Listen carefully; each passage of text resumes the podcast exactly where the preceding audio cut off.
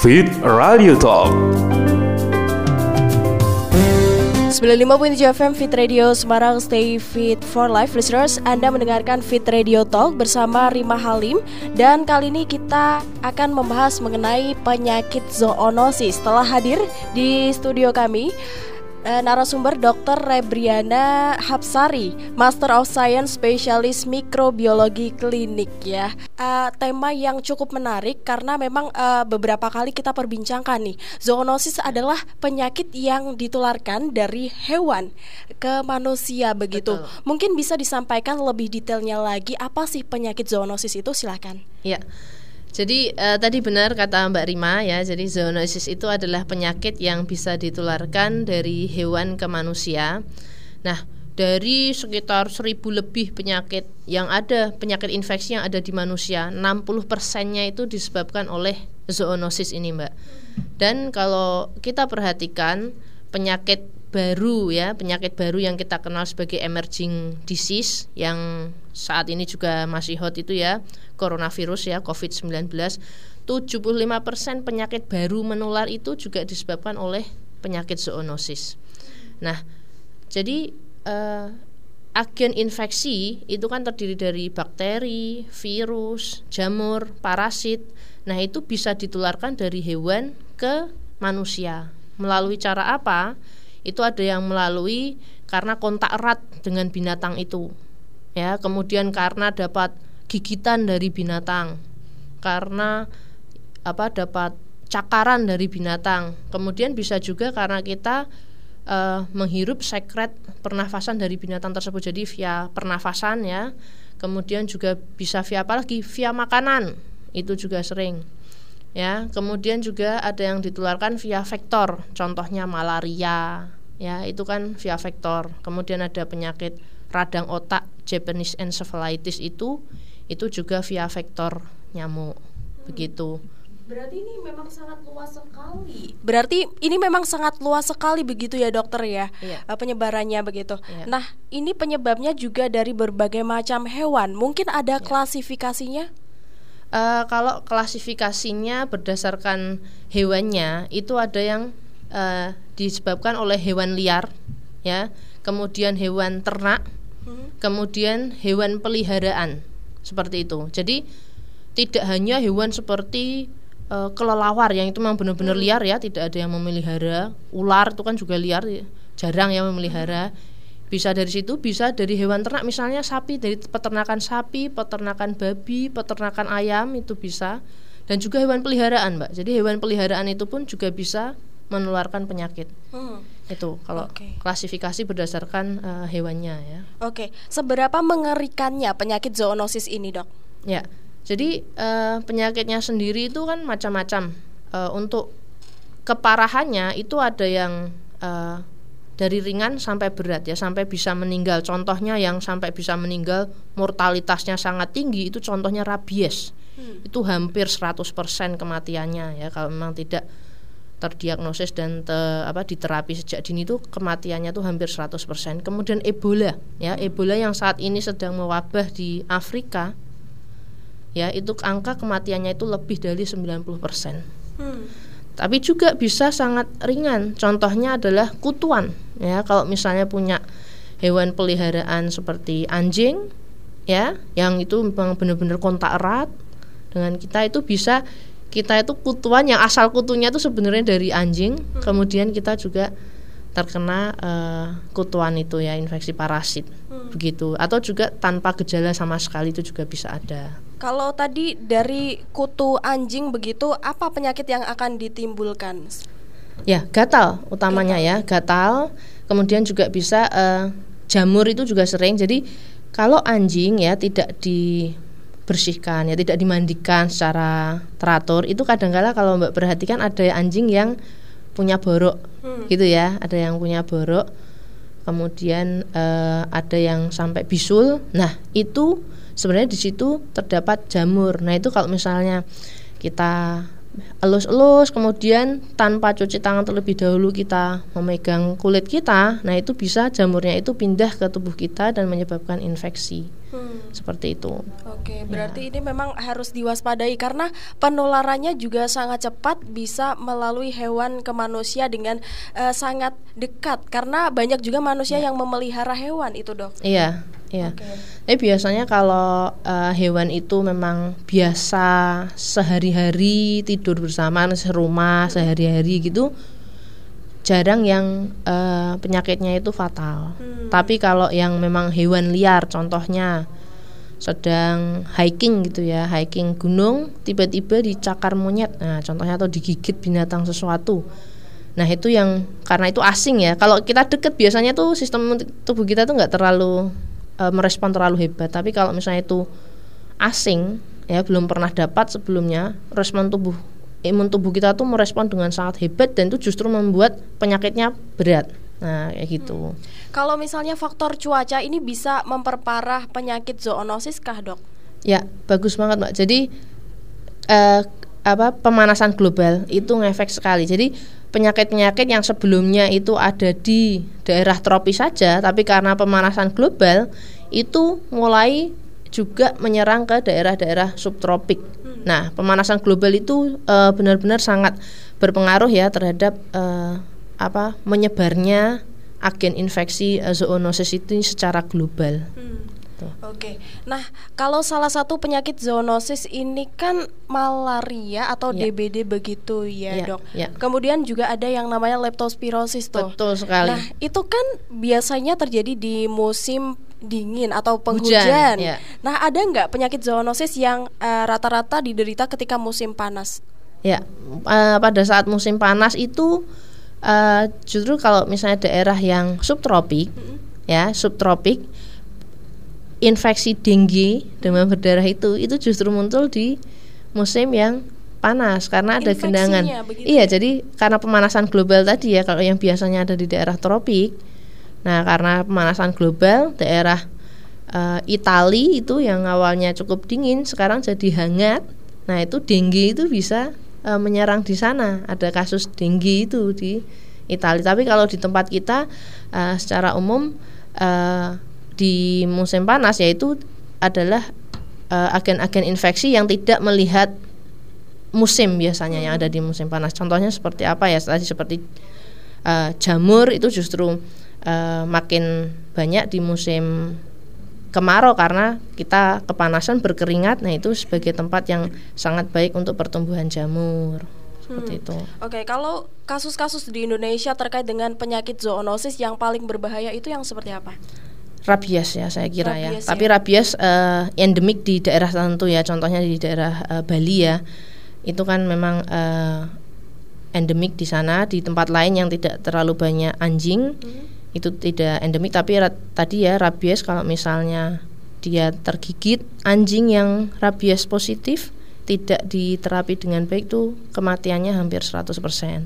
Kemudian apalagi di daerah lain leptospirosis. Ya, leptospirosis itu juga uh, dapat menyebabkan kematian dan ini sangat penting pada musim penghujan seperti ini ya, apalagi uh, contohnya Jakarta dan beberapa area di Semarang yang selalu ada genangan air ya, itu uh, sering uh, mewabah ini leptospirosis hmm. di musim hujan ini. Oke, kalau di Jawa Tengah sendiri khususnya di Semarang ini yang paling tinggi leptospirosis Leptospirosis kan? yang harus diwaspadai. Oke, ya. kemudian setelah itu ada uh, lagi demam berdarah ya untuk saat berdarah. ini ya.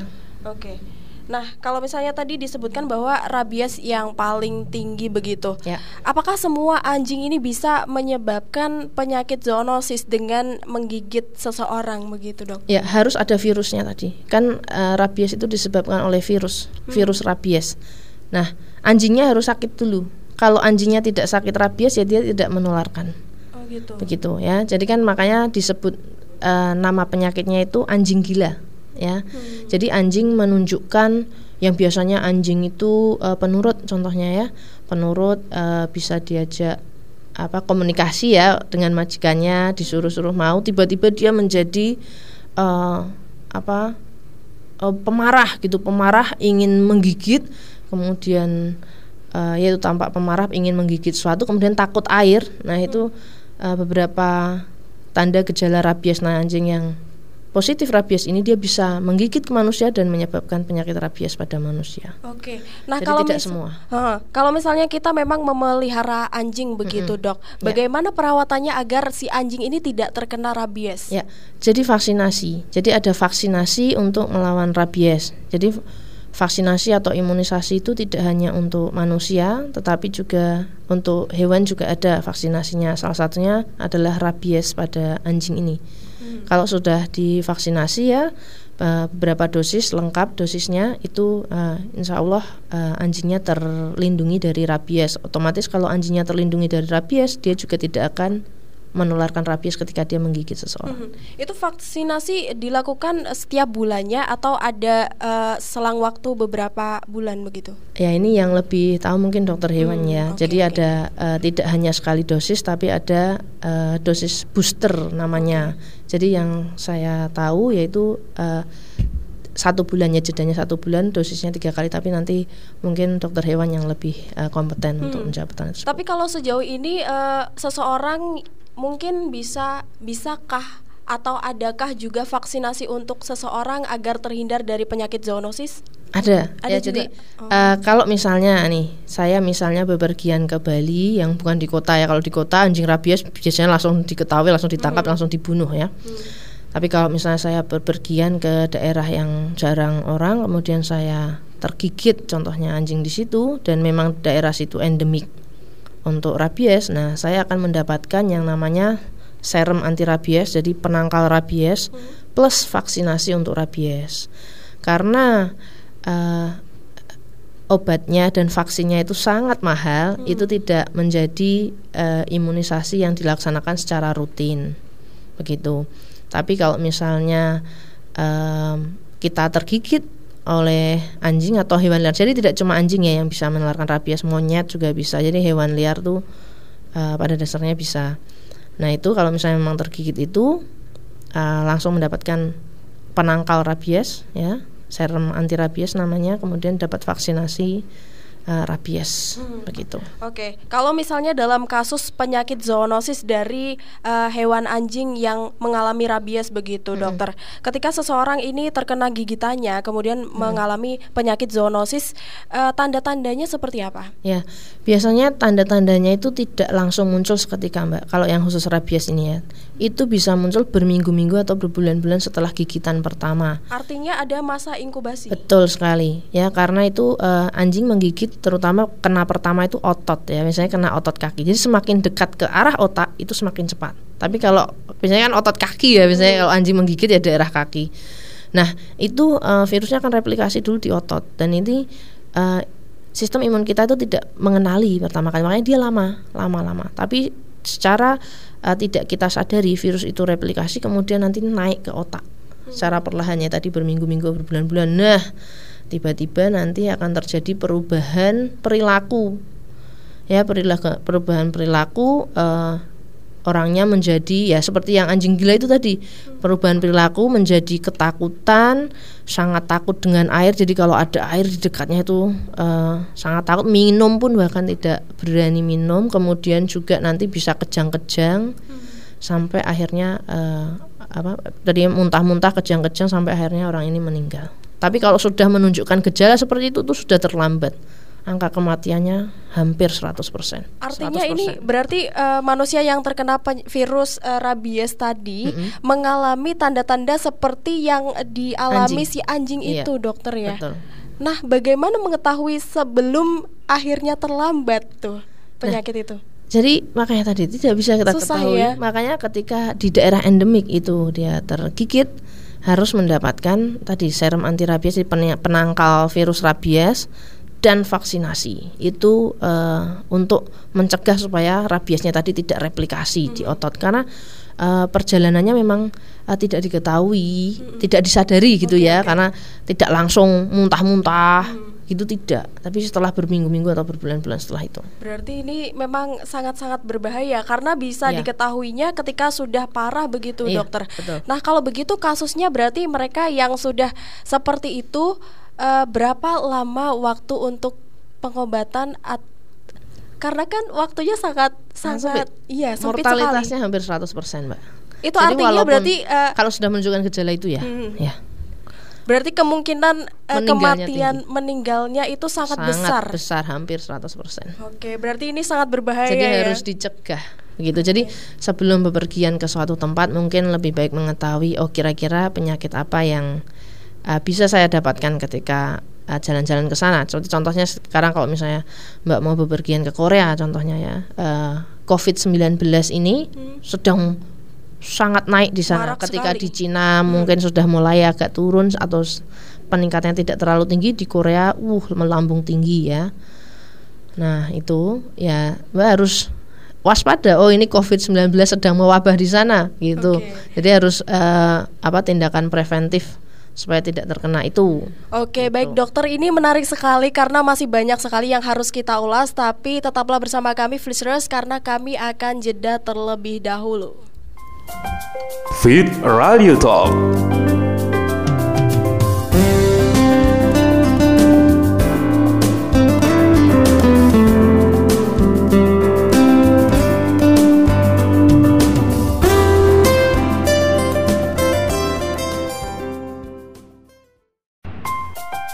Fit Radio Talk. Terima kasih Anda masih bersama kami dalam Fit Radio Talk Listeners Kali ini masih kita akan membahas mengenai penyakit zoonosis dan bersama dengan Dr. Rebriana Hapsari Master of Science, spesialis mikrobiologi klinik. Oke, dokter, kita bahas kembali mengenai penyakit zoonosis yang memang marak sekali. Oke, dok, kita lanjutkan lagi ini. Tadi kan membahas mengenai eh, rabies begitu ya, salah satu penyakit zoonosis yang mematikan begitu. Nah, dan ini banyak disadari ketika memang sudah parah karena memang Ya. tanda-tandanya eh, dikenali ketika memang sudah akut begitu ya dokter ya. Iya. Nah, bagaimana cara agar kita mungkin ketika eh, pertama kali digigit itu bisa mencegah eh, penyakit rabies semakin parah? Iya. Ya, pertanyaan sangat bagus, Mbak. Jadi kan eh, tapi tadi ini ya eh, sebelumnya saya eh, koreksi dulu. Tadi khusus rabies ya, Mbak, tidak untuk semua Oke. penyakit zoonosis ya yang eh, gejalanya baru muncul berbulan-bulan lalu langsung akut gitu. Nah, tapi eh, untuk eh, para pendengar Radio Fit jadi kalau misalnya kita terkena gigitan binatang apa pun itu, ya, apa pun itu bisa anjing tadi ya kalau untuk rabies kemudian juga bisa kera, bisa juga kucing. Yang sering itu tikus malah. Ini teman-teman saya kalau misalnya ada ada tikus ketangkep terus dimainin sama anaknya, itu ada kasus seperti itu. Kemudian tergigit. Nah, jadi ini kan binatang-binatang yang kita tidak tahu dia membawa eh, agen infeksi apa ya. Jadi kita harus apa eh, waspada istilahnya. Nah, itu ada pertolongan pertama ya yang bisa kita lakukan itu adalah dengan mencuci eh, bekas gigitan tadi dengan air mengalir. Jadi dicuci dengan air mengalir, kemudian kalau ada darah itu berusaha darahnya itu dikeluarkan, ya, dikeluarkan supaya eh, ak- apa virusnya, bakterinya atau toksinnya mungkin itu tidak masuk lebih dalam lagi. Jadi dibilas pakai air mengalir plus dikeluarkan darahnya itu kalau ada darah. Nah kemudian apa? Dicuci dengan sabun, ya. Jadi air mengalir dulu kemudian dicuci dengan sabun itu adalah pertolongan pertama kalau kita tergigit binatang, binatang apa pun itu, ya. Kalau misalnya sudah dilakukan seperti itu, Ya. apakah rabiesnya eh, kemungkinan masuk ke dalam tubuh itu semakin kecil? Iya, tentu saja. Jumlah rabies yang masuk ke dalam tubuh otomatis akan semakin eh, turun. Tapi tetap ya ada kemungkinan ya masih ada aja yang masuk tuh tetap ada kemungkinan. Tapi secara umum pertolongan pertama untuk menurunkan jumlah eh, virus atau bakteri yang bisa masuk ke dalam tubuh kita adalah dengan seperti itu tadi. Jadi di- dikurangi jumlahnya secara signifikan dengan cuci air mengalir dan dengan sabun. Jangan pakai alkohol. Ya. Nah, tapi kebanyakan masyarakat ini menggunakan alkohol, dokter, karena kan alkohol itu salah satu antiseptik begitu. Ya, jadi alkohol itu bagus dipakai itu kalau kulitnya masih tertutup, ya. Jadi belum luka terbuka, itu alkohol bagus dipakai di situ. Tapi kalau sudah ada luka yang terbuka, ya, itu justru alkohol itu eh, sifatnya tuh proteolisis akan eh, mendigesti protein di situ dan itu justru tempat yang sangat baik untuk bakteri untuk tumbuh. Kalau eh, pernah nggak mbak, eh, ya saya harap sih belum pernah. Misalnya kecelakaan lalu lintas terus bersihin luka di dokter atau di UGD gitu pernah enggak? Belum pernah sih. Belum pernah mer- pernah merhatikan teman atau itu per- pernah enggak? Enggak pernah. Kayaknya belum deh. Belum dok. pernah. Nah, kalau ada kecelakaan lalu lintas seperti itu ya dibersihkan di UGD atau di dokter itu bukan dengan alkohol, tapi dengan apa? NaCl 0,9 persen. Hmm. Jadi ya kalau misalnya nggak ada NaCl 0,9 persen, biasanya kita pakai aquades steril gitu. Nah itu jadi bukan dengan alkohol. Jadi yang penting pertama kali adalah dibersihkan dulu debris-debrisnya, kotoran-kotorannya itu dibersihkan dulu. Nah setelah itu diberikan eh, betadine seperti itu tutup. Jadi tidak pernah dengan alkohol untuk luka yang terbuka. Nah itu ya teman-teman Oke. eh, harus eh, diingat tidak dengan alkohol untuk luka terbuka. Oke, baik. Eh, semoga listeners eh, yang mendengar juga bisa mendapat informasi yang cukup untuk eh, jangan menggunakan alkohol untuk luka-luka terbuka ya, Ya. dokter ya. Ya. Oke. Tadi juga disampaikan bahwa salah satu penyakit zoonosis lainnya adalah leptospirosis karena kan musim hujan juga marak sekali kasus ini, dokter. Ya. Itu seperti apa? Ya, jadi leptospirosis ini disebabkan oleh bakteri leptospira dan eh, itu asalnya dari tikus ya. Biasanya ditularkan melalui kencing tikus ya. Kencing tikus ini bisa masuk ke tubuh kita itu melalui luka yang ada di kulit, biasanya kulit kaki ya, ada luka-luka kecil yang itu tidak bisa kita lihat dengan mata atau bisa juga lewat eh, mukosa saluran cerna ataupun mukosa lain misalnya di mata, hidung itu seperti itu bisa.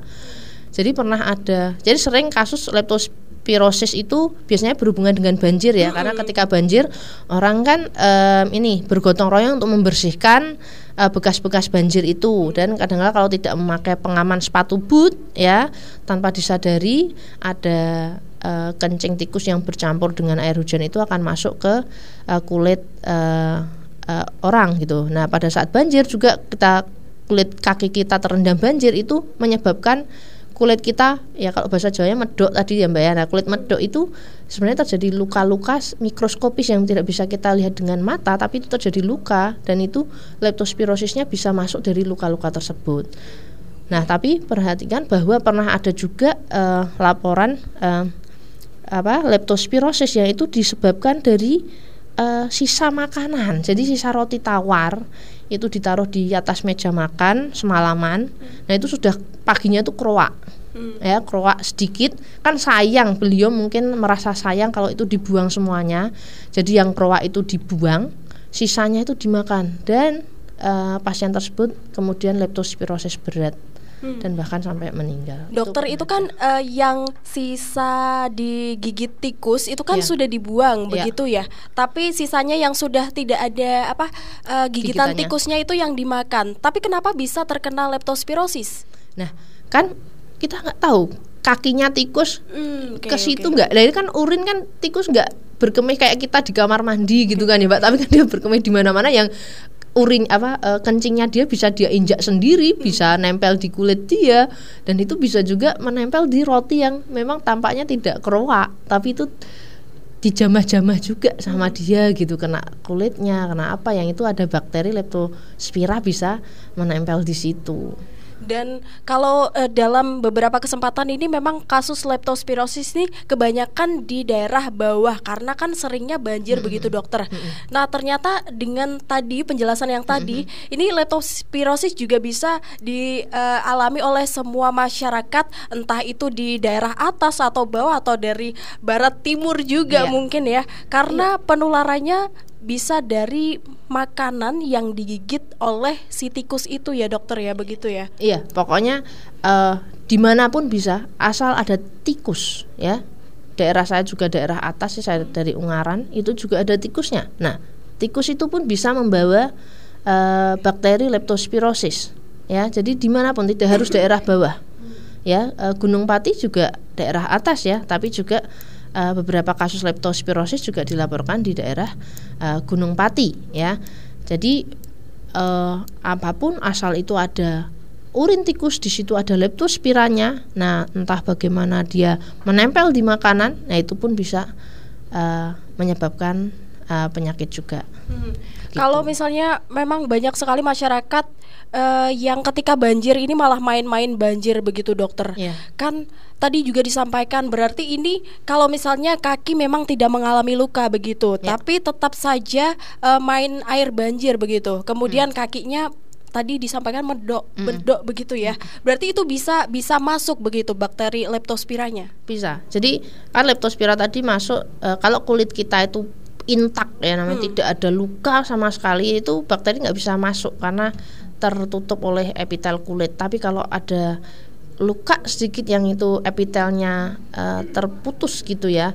Walaupun secara mikroskopis tidak bisa dilihat dengan mata, ya itu bakteri leptospirosis bisa masuk melalui luka tersebut. Nah, ya kan kalau misalnya terlalu lama dalam air kita akan medok nah itu akan eh, apa terjadi luka ya secara mikroskopis di kulit itu Tapi kalau misalnya kita dalam keadaan banjir kemudian memang eh, terkena kontak langsung dengan air kencing tikus tadi, dokter, bagaimana agar kita eh, apa ya menghindarkan risiko terkena leptospirosis? Apakah dengan mencuci kaki itu sudah cukup? ya mencuci kaki dan tangan ya biasanya kalau kita kerja bakti juga tangan kita juga eh, apa namanya bekerja jadi selain pakai pelindung tadi sepatu boot kemudian sarung tangan ya kalau misalnya memang masih terkena juga ya itu kita cuci dengan air dan sabun Hmm. ya Oke, berarti memang tetap harus dengan cara mencuci. Kemudian Ya. jangan menggunakan alkohol tetapi memakai sabun begitu ya, dokter ya.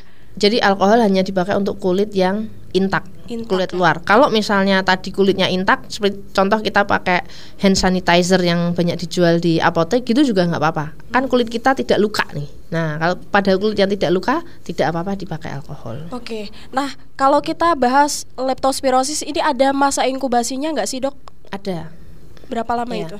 Eh, kurang lebihnya eh, 4 sampai 21 hari untuk leptospirosis. Dan itu diketahui gejalanya kah? Iya. Seperti Jadi apa? gejalanya itu bisa asimptomatik atau tanpa gejala, bisa sampai berat. Nah, yang bisa diamati itu kalau misalnya sampai berat ya, Mbak ya. Jelas yang pertama karena dia penyakit infeksi itu demam, ya. Demam. Kemudian kalau leptospirosis berat itu bisa terjadi apa? kuning, ya. Kuning ya, kuning eh, tampak ini mata yang harusnya warnanya putih ini itu akan berwarna kekuningan, ya. Kemudian apalagi ya eh, sesak nafas kemudian juga bisa gagal ginjal. Itu kalau yang berat ya.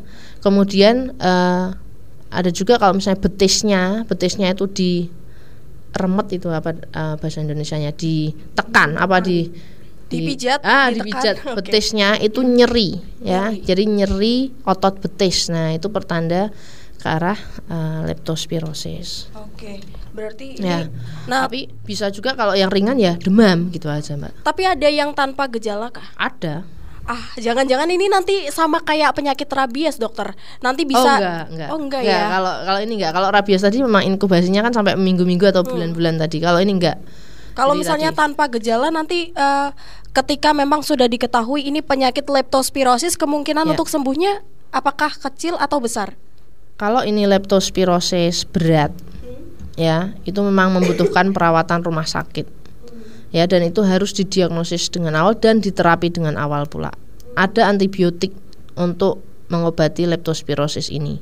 Jadi kalau dini penanganannya eh, ke- apa angka survivalnya tinggi. Tapi kalau sudah terlambat masuk rumah sakit, contohnya sudah terjadi apa eh, gagal ginjal, ya kemudian juga sindroma apa distres pernafasan, jadi paru-parunya kayak seperti terendam air gitu ya. Nah itu yang eh, kematiannya tinggi. Berarti sama-sama bahayanya sama rabies begitu ya dokter Tapi ini leptospirosis mungkin agak lebih eh, bisa ditangani begitu ya Iya. Karena Mortalitasnya ketika- tidak setinggi Hmm, rabies ya, oke. rabies eh, sangat tinggi. Oke, dokter ini ternyata ada SMS masuk dari Tiara di Genuk. Dokter saya punya peliharaan kucing. Apakah Ya. bisa juga ada potensi menyebabkan bakteri? Kalau untuk vaksinasi sendiri berapa bulan sekali? Dan saya juga perlu divaksin nggak dok? Ya, jadi kalau pada kucing ya yang sering itu adalah dari cakaran kucingnya. Jadi eh, di, dari cakaran kucing itu ada bakteri yang namanya Bartonella henselae ya.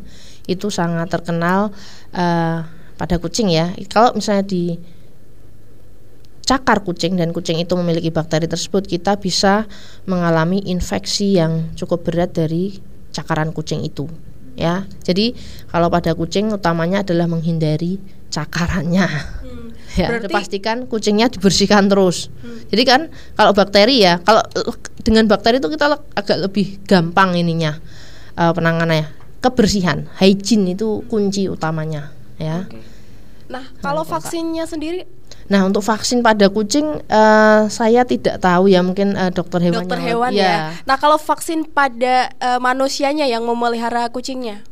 Uh, saya kira kalau misalnya toksoplasma itu ada vaksinnya ya divaksinasi toksoplasma sayangnya hmm. tidak ada vaksin sampai saat ini untuk toksoplasma ya. Hmm. Tadi mohon maaf tadi selain cakaran kucing yang sering juga uh, menyebabkan zoonosis atau tertular dari kucing itu adalah toksoplasma ya. Hmm. Nah, kalau toksoplasma ini kan kalau orang-orang bulu kucing gitu kan taunya yeah. kalau orang-orang awam taunya bulu kucing. Jadi bukan bulu kucingnya tapi adalah kotorannya ya, fesesnya, tinja, tinja hmm. kucing tinjanya kucing. Jadi kalau misalnya mau membersihkan tinja kucing itu harus dengan uh, sarung tangan dan kemudian cuci tangan dengan bersih.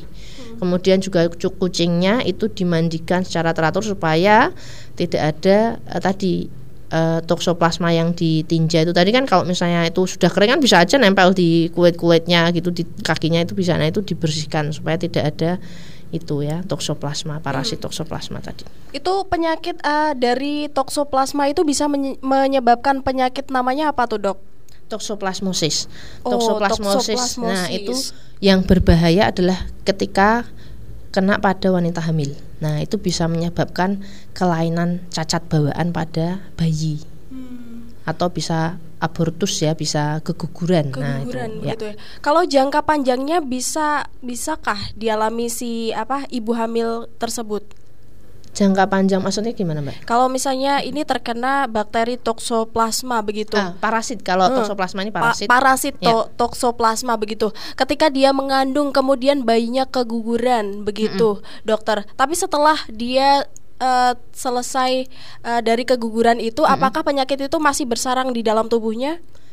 Masih bisa ya, tapi ada obatnya. Nah, ini nanti kalau misalnya memang toksonya positif ya, jadi keguguran misalnya kalau keguguran itu nanti spesialis kan apa kebidanan dan kandungan akan men-screening nih. Kira-kira ini apa penyebabnya keguguran. Nanti kalau ternyata toksoplasmanya itu positif, nanti akan diterapi dulu sebelum merencanakan kehamilan selanjutnya. Oke, tapi kalau misalnya bayinya selamat nih, Dok, berarti hmm. dia lahir dengan cacat begitu. Ya, belum tentu ya. Belum, belum tentu, tentu ya. Tapi uh, bisa menular. Jadi toksoplasma itu bisa menular dari ibu ke janinnya. Dan hmm. kalau misalnya itu menular dari uh, ibu ke janinnya dan penularan itu terjadi pada saat pembentukan organ dalam rahim, itu hmm. bisa terjadi cacat bawaan. Bisa dikenali gejalanya kah dok? Oh bisa. Seperti apa? Ketika bayi sudah lahir. Ketika ibunya masih mengandung, kemudian oh. mengalami uh, apa toksop plasmos. Oh, ya, ketika masih mengandung. Nah, hmm. ini yang agak sulit karena gejalanya mirip dengan penyakit-penyakit lain contoh demam. Oh, okay. Begitu ya, gejala utamanya ya demam, tidak enak badan. Karena kan otot. mungkin kalau misalnya diketahui ketika masih mengandung uh, kita bisa melakukan ya. pengobatan sehingga si bayi ini tidak uh, tidak cacat begitu, Dokter. Ya. Jadi uh, kuncinya adalah pencegahan, Mbak. Jadi hmm. jangan uh, terapi ya, karena kalau terapi yang namanya obat itu juga uh, ada yang berefek ke janin juga. Jadi pencegahan. Nah tadi kan itunya dari uh, apa tinja kucing ya. Jadi kalau misalnya memang ada kucing di rumah ya itu harus dibersihkan.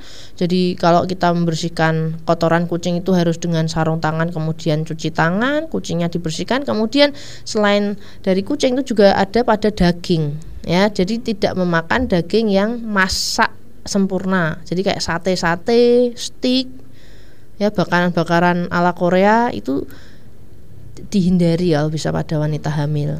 Dokter, gitu. kalau misalnya si ibu hamil ini uh, kemudian melahirkan anak dengan kondisi normal mungkin begitu ya. ya. Tapi apakah uh, penyakit tadi tokso dari bakteri toksoplasma itu akan berpengaruh pada si ASI, ASI dari ibu itu sendiri? Uh, saya belum pernah uh, mendengar ya toksoplasma uh, ditransmisikan via ASI saya belum pernah mendengar. Saya kira kok tidak ya. Okay. Karena dia uh, beradanya itu terutama berdiamnya ya berdiamnya itu ada di otot ibu ya di otot ibu seperti itu tapi bisa ditularkan secara uh, transplasenta namanya jadi ketika anak itu di dalam rahim tapi kalau keluar dari asi kok saya belum pernah mendengar ya Oke oke oke. Ya. Tapi ini bisa berakibat sampai kematian kah? janin atau ibu Yang dari ibu. bisa saja Bisa kalau itu saja. toksoplasmosis berat nanti toksoplasmanya itu bisa sampai ke otak itu bisa meninggal tapi biasanya itu terjadi pada orang-orang dengan penurunan daya tahan tubuh yang signifikan contohnya pasien AIDS ya pasien AIDS itu bisa meninggal karena toksoplasmosis berat Oke, baik dokter ini ternyata ada yang bertanya lagi dari WhatsApp dari Kinan di Manyaran. Mau tanya dok, kalau kena gigitan ular itu, eh, saya lihat di film-film bisa ularnya cuma disedot pakai mulut. Itu emang bener bisa dok? Terus apakah cuma sampai di situ penanganannya? Wow, ya jadi wah ini kalau ini saya eh, apa ya? Jadi memang intinya adalah kalau bisa ular itu kan toksin ya. Jadi racun ya. Racunnya biasanya itu eh, yang mengenai saraf atau mengenai ke jantung ya. Jadi memang terapi utamanya pertama kali ya itu dise- sebisa mungkin diambil toksinnya. Nah, tapi kalau kita ambil itu pakai mulut kalau misalnya itu sampai tertelan ya sama saja gitu toksinnya masih berada dalam tubuh kita dan itu toksinnya bisa menyerang ke saraf ataupun eh, jantung kita gitu. Jadi memang eh, diupayakan untuk disedot atau dikeluarkan ya begitu. Tadi kalau misalnya digigit ya itu pertolongan pertamanya eh, cuci dengan air mengalir keluarkan sebisa mungkin dan ini di apa kan itu kan via aliran darah ya nanti me, apa naiknya si toksin itu kalau uh, dia yang lewat aliran darah itu seperti dibebat supaya uh, sedikit aliran darah yang balik ke jantung gitu. Oke, dikeluarkannya secara manual begitu dokter? Ya kalau Berarti- bisa uh, secara manual ini yang uh, apa ahli seperti ini tuh dokter bedah plastik ya itu uh, memang uh, khusus di bedah ular. Jadi ada caranya itu di insisi ya dipakai peso. uh, bagaimana bentuk insisinya itu ada. Tapi kalau misalnya uh, memang tidak bisa ya tidak bisa dikeluarkan toksiknya itu langsung pergi ke UGD untuk mendapatkan yang namanya anti bisa ular. Nah, jadi anti bisa ular itu eh, ada di UGD UGD rumah sakit besar karena harganya mahal ya. Jadi tersedianya mungkin hanya di rumah sakit besar. Harganya sangat mahal. Nah, itu eh, diberikan anti bisa ular itu isinya itu adalah anti venom ya, anti venom ular yang paling banyak ada di Indonesia. Gitu. Ini berarti eh, kalau gigitan ular itu termasuk penyakit zoonosis kah? Eh, bukan karena setahu saya bukan karena bukan infeksi, Mbak. Jadi itu ke arah toksin, Oke. racun. Racun Ah, ya. Jadi penyakit eh, yang disebabkan oleh racun ya gitu. Tapi kalau misalnya eh, mungkin penanganan pertama masyarakat kebanyakan ini dengan meminum air kelapa muda, bisakah? Ya kalau secara teori ya tidak bisa. Tidak bisa ya. Oke. Selama toksinnya itu masih ada di situ, ya harus diapakan harus dikeluarkan atau dengan antinya atau dengan penawarnya tadi ya Hmm. anti bisa ular. Oke, baik dokter. Semoga bisa menjawab pertanyaan Kinan di Manyaran ya. Ini ternyata ada juga yang bertanya dari Risna di Gunung Pati. Mau tanya kalau air kencing kecoa bagaimana dok? Katanya bisa sampai menyebabkan buta kalau kena mata. Oh ya bisa ya. Jadi kalau itu sifatnya adalah iritan ya, sifatnya iritan. Em, jadi eh, kalau misalnya kena di mata luar biasa sakitnya saya tahu. Kalau kena di kulit pun itu bisa menyebabkan eh, luka seperti luka bakar. Ya Di jadi kulit ya dari apa tadi Eh, air air kencing kecoa. Ya. Oh, Jadi oke. eh, jadi yang namanya serangga, kalau ini serangga, serangga itu kan eh, hewan eh, avertebrata. Jadi kalau dari hewan avertebrata itu saat ini sih belum eh, diketahui ya ada penyakit infeksi yang menular dari mereka kecuali jadi vektor ya beda. Nah kalau dari eh, kecoa ini sifatnya adalah iritasi, jadi sangat iritan kepada kulit kita Oke. ya. Nah, kalau kena di kulit yang biasa ini intak ini seperti kul- eh, terbakar. Jadi kayak misalnya kita kena ular, U- ulat, ulat, sorry mbak. Ulat itu kan bisa menyebabkan alergi atau iritasi Gatal, seperti gatal begitu. seperti luka ter- luka bakar kan ada juga ya yang Oke. bisa sampai kayak gitu. Kemudian tomcat ya beberapa tahun yang lalu juga marak tomcat itu serangga juga itu juga bisa sampai eh, seperti luka bakar. Nah, ya kalau kena ke mata tentu saja karena itu sangat iritan. Nah, itu bisa eh, menyebabkan ya kebetulan kalau itu kenanya di kornea, korneanya kemudian terluka ya padahal kalau kornea kita itu luka Nah, itu ya cahaya tidak bisa masuk ke dalam itu bisa menyebabkan kebutaan. Oke, tapi ini bukan termasuk zoonosis ya dok berarti ya? Bukan. Hanya Bukan. iritasi Iya, begitu ya? Iya. Oke. Karena tidak ada bakteri, virus, parasit yang berperan di sini, tapi Oke. lebih ke arah iritasi tadi. Oke, dokter. Tapi dari eh, berbagai macam penyakit zoonosis yang kita bahas ini, eh, sebenarnya ada nggak sih cara yang bisa kita lakukan agar sebisa mungkin nih terhindar dari penyakit zoonosis itu? Karena kan banyak sekali tuh. Ya. Jadi kalau sudah tahu tadi cara eh, penularannya bagaimana, ya. Jadi yang pertama bagi yang punya hewan peliharaan dijaga hewan peliharaannya dengan cara vaksinasi maupun dibersihkan secara teratur. Kemudian kalau kita membersihkan eh, atau kita mau kontak dengan binatang tersebut, setelah kontak kita cuci tangan dengan air dan sabun. Ya, itu kalau pada hewan peliharaan. Kemudian kalau itu ditularkan via makanan, kita harus memakan eh, daging yang dimasak dengan matang sempurna. Itu cara menghindari. Ya, kemudian eh, kalau misalnya kita di em, tadi ya tergigit eh, hewan buas ketika bepergian di ke suatu tempat itu segera dicuci dengan air mengalir kemudian cuci sabun dan lapor ke eh, dinas kesehatan terkait kalau memang di daerah tersebut eh, epidem apa endemik untuk eh, rabies ya. Kemudian eh, khusus untuk penyakit-penyakit yang ditularkan via apa sekret pernafasan contohnya adalah COVID-19 ini ya kita eh, hindari eh, hindari kontak dengan wildlife, kontak dengan hewan buas ya. Seperti itu. Dan untuk eh, leptospirosis ya kita jaga jaga lingkungan secara umum supaya populasi tikus itu tidak banyak. Kemudian kalau ada eh, bekas cengceng tikus yaitu kita bersihkan kemudian kita cuci tangan dengan air dan sabun. Oke. Seperti itu. Dokter, ini ada satu pertanyaan yang masih menjadi tanda tanya karena ini eh, mungkin mitos atau fakta ya. Eh, ini banyak juga masyarakat yang berspekulasi ini ketika memelihara hewan kucing begitu. Ditakutkan bulunya ini bisa terhirup kemudian menyebabkan kemandulan begitu. Apakah itu benar? Ya, itu tadi hubungannya dengan toksoplasma, Mbak. Oke. Jadi bukan dengan bulunya sebenarnya, tapi dengan eh, Si parasit parasitnya itu ya? toksoplasma yang itu dikeluarkan melalui tinjanya kucing. Nah, kalau tinjanya itu menjadi kering, kemudian nempel di bulu, bulunya terhirup ya bisa jadi, Bisa ya. saja. Tapi lebih ke arah itu tadi. Parasitnya itu dikeluarkan di tinja kucing. Jadi bukan dengan bulunya ya. Kalau Bukan bulunya, bulunya, kucingnya dimandikan terus tiap hari gitu ya enggak. Aman-aman aja. Oke. Ya. Oke. Hal parahnya selain kemandulan, Tadi cacat bawaan. cacat bawaan Heeh, tadi. Oke. Itu, itu hubungannya dengan toksoplasma tadi. Oke, Nih. berarti memang bukan dari si bulu-bulu kucing Bukan, itu, tapi bukan. dari kotorannya begitu ya dokter ya. Ya. Artinya kalau kita membersihkan si kandang kucing itu dengan baik dan eh, secara teratur, berarti kita juga terhindar dari penyakit di Ya. yang ditularkan dari bakteri Ya. toksoplasma itu ya Ya. dokter. Oke dokter, karena mungkin waktunya sangat singkat sekali, mungkin eh, langsung saja closing statementnya, silakan. Ya.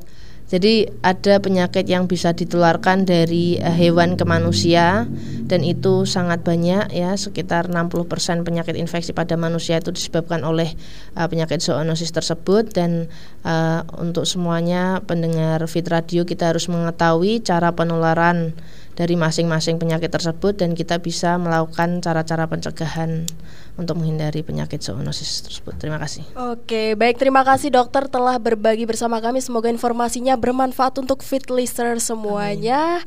Terima kasih. Baik, fit listeners itu tadi perbincangan kami bersama Dokter Rebriana Hapsari, Master of Science Spesialis Mikrobiologi Klinik dari Kedokteran Universitas Diponegoro Semarang. Fit Radio Talk.